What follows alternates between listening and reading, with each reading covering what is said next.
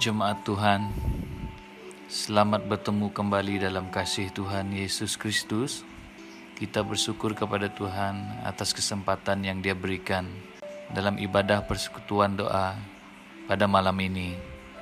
Segala kemuliaan bagi nama Tuhan kita Yesus Kristus. Haleluya, puji Tuhan. Mari kita membuka firman Tuhan yang terdapat di dalam Mazmur pasal 77 ayat 12.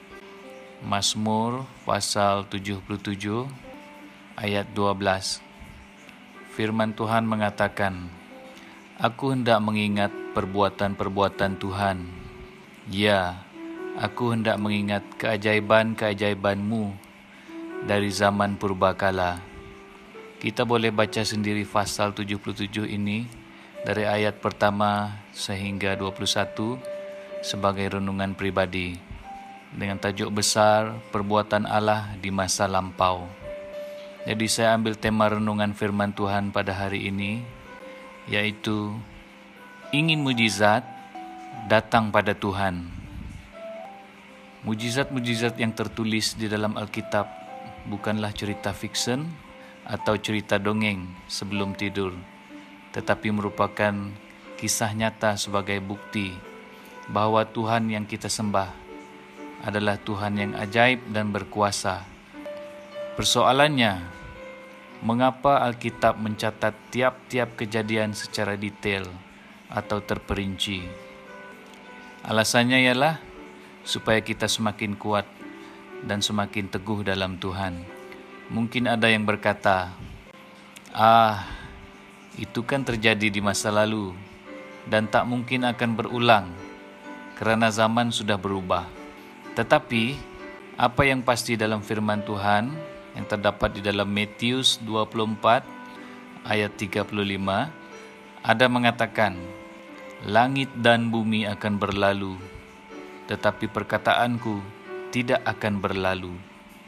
Dan di dalam Ibrani 13 ayat 8 ada mengatakan Yesus Kristus tetap sama baik kemarin maupun hari ini dan sampai selama-lamanya. Maksudnya, Tuhan tidak pernah berubah dari dahulu sampai sekarang.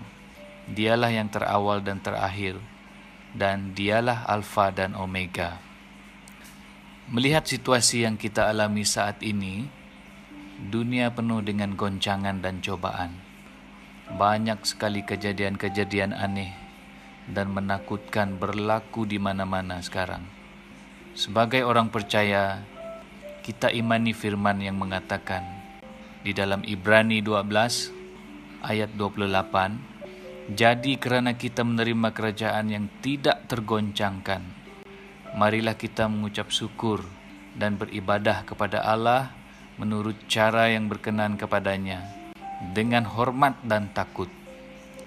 Kita ambil contoh mujizat di masa lampau tertulis dalam dua raja-raja pasal 4 ayat yang pertama hingga yang ketujuh. Dua Raja-Raja pasal yang keempat ayat yang pertama hingga ayat yang ketujuh.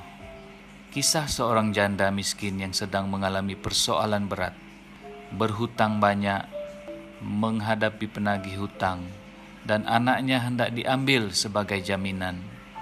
Dalam keadaan tersepit, Mengadulah ia kepada Elisa. Lalu Elisa bertanya kepadanya, "Apa yang kau punya?" Janda itu menjawab, "Ia hanya punya sedikit minyak dalam buli-buli." Lalu Elisa memerintahkan janda itu untuk mengumpulkan bejana kosong sebanyak-banyaknya sampai ia harus meminjam kepada jiran-jirannya. Apa yang berlaku, saudaraku? Waktu minyak itu dituang, Minyak itu mengalir terus-menerus sampai seluruh bejana kosong terisi penuh, sehingga janda itu dapat membayar hutang piutangnya. Saat dalam pergumulan berat, janda itu datang ke alamat tepat, yaitu ia datang kepada Tuhan, bukan mencari alamat palsu, bukan mencari alamat yang salah. Artinya, mencari Tuhan dan berseru kepadanya saat diperintahkan untuk mengumpul bejana-bejana kosong, janda ini pun taat. Inilah iman yang hidup, yaitu iman yang disertai perbuatan. Akhirnya, dia pun mengalami mujizat yang luar biasa. Yesus adalah sumber mujizat. Datanglah padanya dengan iman, pasti ada pertolongan. Jangan salah alamat. Demikianlah perkongsian firman Tuhan pada malam ini. Semoga kita semua diberkati. Amin. Mari kita datang kepada Tuhan di dalam doa. Bapa di surga, sebentar tadi kami sudah sama-sama belajar daripada firman-Mu. Urapi kami semua lewat firman-Mu, agar dapat menguatkan iman kepercayaan kami kepadamu. Ampuni kami jika selama ini kami mengabaikan firman-Mu dan tidak menjadi pelaku firman-Mu.